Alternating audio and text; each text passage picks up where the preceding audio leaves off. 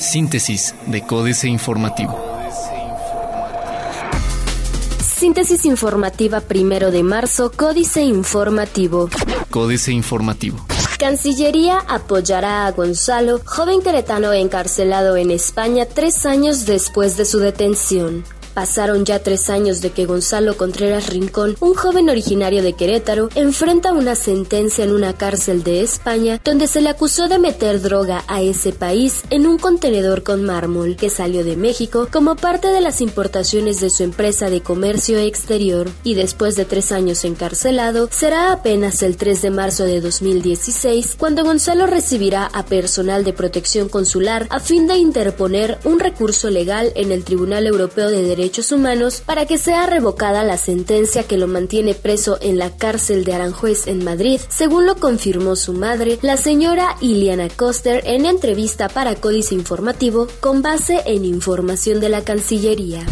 Sin acuerdo aún, Universidad Autónoma de Querétaro ofrece 500 mil pesos a Sindicato de Trabajadores. Un incremento de 500 mil pesos en la bolsa económica para el estímulo a la carrera administrativa, el otorgamiento de 35 bases más para el personal eventual, así como la ratificación del 3.15% de aumento directo al salario, son parte de las nuevas propuestas presentadas por la Universidad Autónoma de Querétaro al Sindicato de Empleados y Trabajadores de la UAC, Estehuac, a unas horas del posible estallido de huelga en el alma mater del Estado, la cual está prevista para este primero de marzo a las 12 horas del mediodía.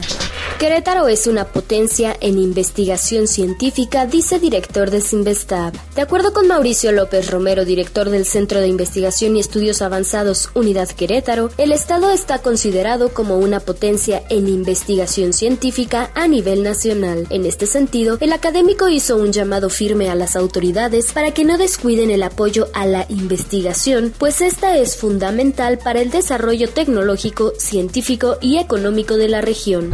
Autoridades de Querétaro lamentan falsa información sobre supuesto homicidio en Menchaca. Tanto Alejandro Echeverría Cornejo como Juan Marcos Granados Torres invitaron a la ciudadanía a conducirse con más responsabilidad, y es que dijeron que es totalmente falsa la información que circuló en redes sociales sobre el supuesto homicidio de una mujer en su domicilio localizado en la colonia Menchaca 2, municipio de Querétaro, así lo advirtió Alejandro Echeverría Cornejo, titular de la Procuraduría General de Justicia. Diario de Querétaro. Estehuac alista huelga. Tras la parálisis, 115 reformas. También el Marqués planea concesionar la recolección de basura. El Ayuntamiento del Marqués proyecta licitar el servicio de recolección de basura, adelantó el secretario de Servicios Públicos Municipales Mario Olvera Gutiérrez, quien reveló que la basura producida en el municipio alcanza un promedio de 2.500 toneladas mensuales, cifra que representa un incremento aproximado de 60% en 10 años. Cuarto de guerra, Caritas. Con el anuncio de que este mes quedarán listas las reformas legales para la competencia pareja entre los taxis y los servicios Uber y Cabify, algunos diputados ya de plano están pensando en cancelar sus vacaciones de Semana Santa. Y es que por mucho que el Poder Ejecutivo sea mejor legislador, en este caso los representantes populares, cuando menos, tendrán que leer organizar foros y bueno, hasta debatir antes de levantar la manita. Y eso coincidiría con la Semana Mayor. Plaza de Armas. Pactan delegados por inversión de 15 mil millones de pesos. En Montpaní, la nueva central de bomberos. La comunidad de Montpaní albergará la estación de bomberos más grande de la entidad. Así lo informó el secretario de Obras Públicas del municipio, Irán Villeda, quien dijo que la obra beneficiará a más de 300 mil queretanos que viven en las zonas aledañas. Alerta cero, desabasto total. Ocupa Querétaro el noveno lugar a nivel república con el mayor número de aquejados por el virus de la influenza, apunta la Dirección General de Epidemiología de la Secretaría de Salud, que contabiliza 55 contagios desde que arrancó el 2016 y hasta el 13 de febrero del año en curso. El corregidor. Anuncian cierres por paso elevado en Bernardo Quintana. La Secretaría de Desarrollo Urbano y Obras Públicas del Estado de Querétaro informa sobre los avances de la obra Paso Elevado Boulevard Bernardo Quintana Conexión Río. De acuerdo a los trabajos preliminares, se realizará el cierre del retorno de Avenida Universidad, casi esquina con Boulevard Bernardo Quintana, a partir del próximo miércoles 2 de marzo. Continúan reuniones de taxistas con la autoridad. El secretario de Gobierno Estatal, Juan Martín Granados Torres, informó que mantuvo este lunes nuevamente una reunión con las asociaciones de taxis del Estado para darles a conocer los avances que hay en la iniciativa de reforma a la ley de movilidad que busca establecer piso parejo tanto para concesionarios como para Uber y Cabify.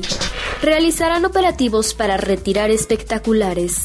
Inicia municipio remodelación del centro histórico. Noticias. Suman 100.000 las multas del Torito en tres semanas. Atrae inversionistas Libramiento Palmillas a paseo, dice Celia Durán.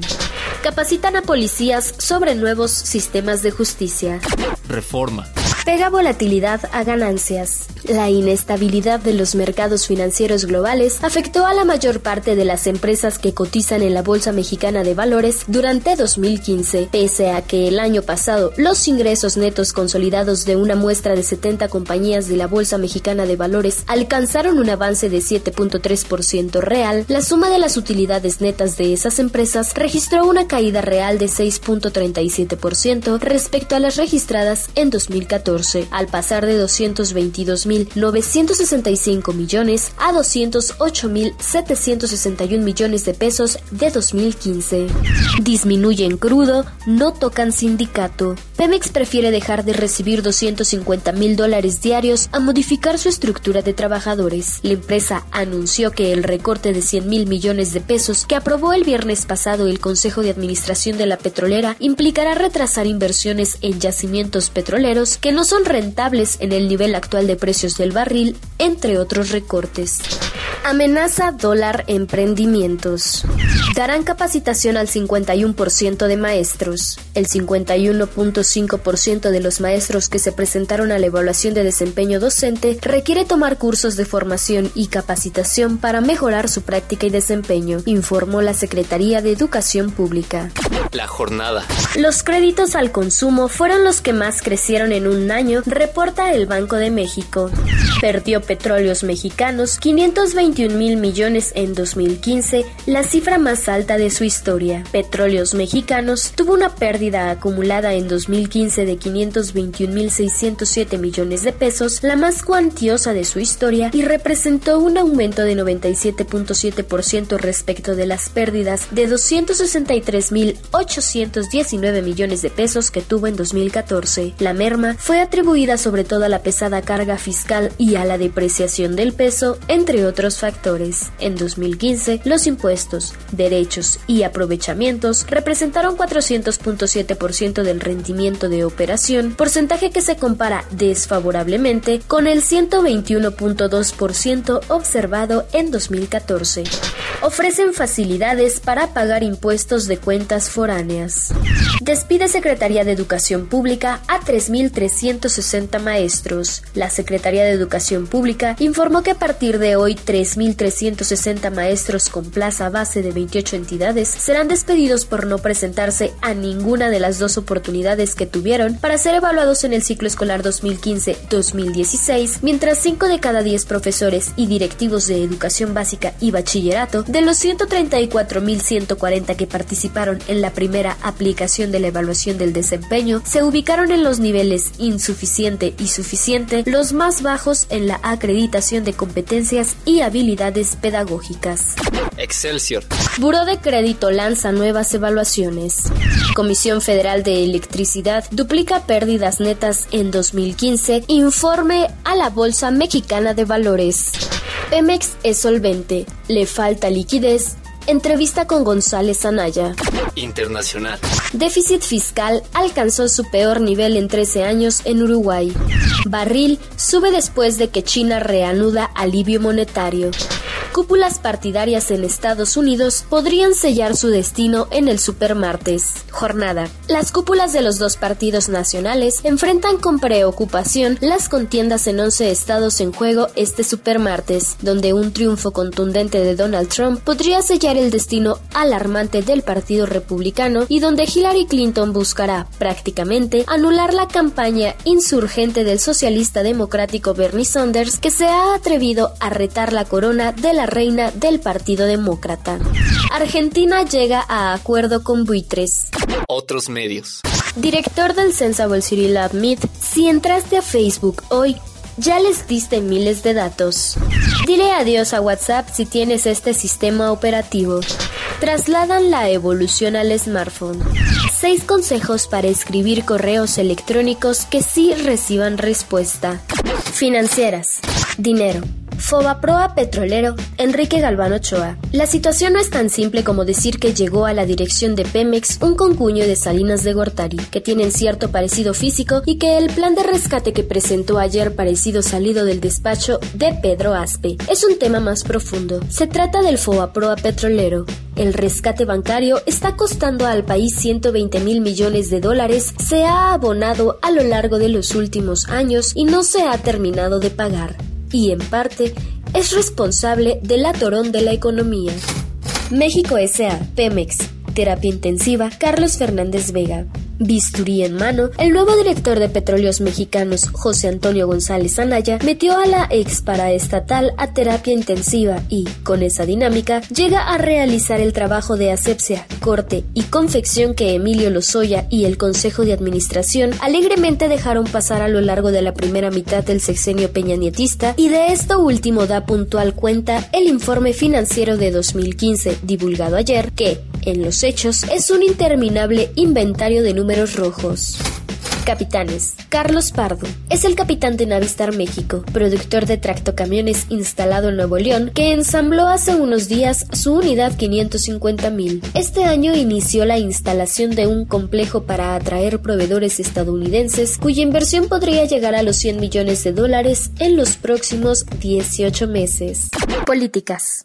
Los Renacidos, Guadalupe Loaesa. Me permito dirigirme a ustedes como renacidos, no porque no estén, desde hace años, más vivos que nunca, sino porque de alguna manera contribuyen, especialmente en lo referido a las artes, a que México renazca, Sí, el domingo en la noche, al escuchar sus respectivos nombres en los premios Oscar por The Revenant, sentí que ambas estatuillas le daban oxígeno a un México enfermo, agotado, mancillado, violentado, corrompido y sumamente desprestigiado y por añadidura con influenza.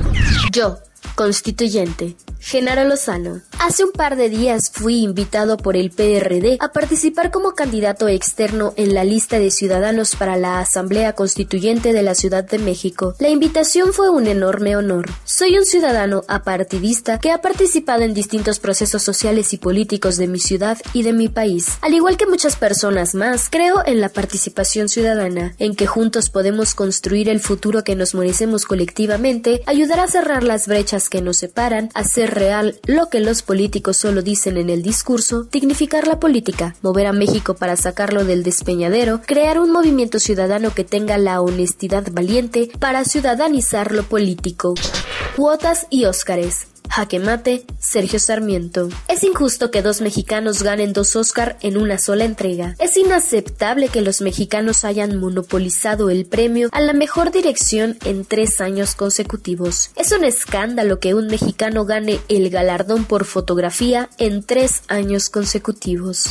Astillero, El Renacido, Cachetada Fílmica al Trump, Julio Hernández López. La entrega anual de los Óscares ha trascendido su condición original de mero comercial, de lo más rescatable de la producción cinematográfica de corte hollywoodense, hasta consolidarse como una plataforma de difusión de mensajes y posturas políticas e ideológicas más allá y por encima de los específicos intereses de la industria y los capitales que mueven ese mundo de fantasía y realidades.